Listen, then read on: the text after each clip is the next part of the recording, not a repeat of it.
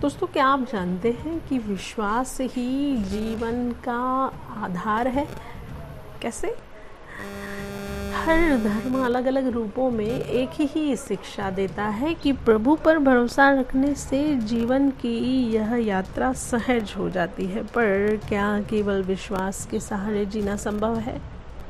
दोस्तों, माँ की गोद में बैठा छोटा सा बच्चा भी ज़रा सा झटका लगने पर अपने हाथ में जो कुछ आए, उसे ज़ोर से पकड़ लेता है।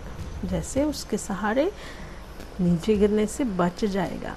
भगवान, दोस्तों, कहा गया है कि भगवान उसी की मदद करते हैं जो अपनी मदद खुद करता है। यह एक सीमा तक सच है। दोस्तों, आस्था हमें परिवर्तन के डर से बचाकर आगे बढ़ने में मदद करती है। रविन्द्रनाथ टैगोर ने भी लिखा है कि भोर की रोशनी आने से पहले अंधेरे में ही गीत गाना शुरू करने वाली चिड़िया में सुबह के आने का पूर्ण विश्वास है।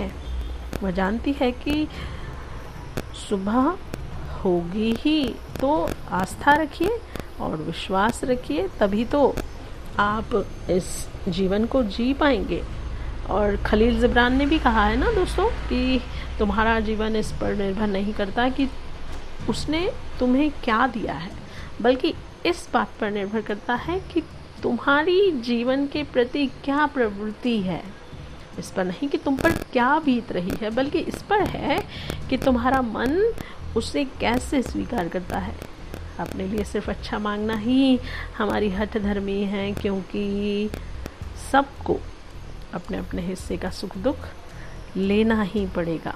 तो दोस्तों, अपने आप में विश्वास रखिए साथ साथ भगवान पर भरोसा करते आगे चलिए और हम मिलते हैं आपसे आगे एक और एपिसोड में। तब तक के लिए tata bye take care see you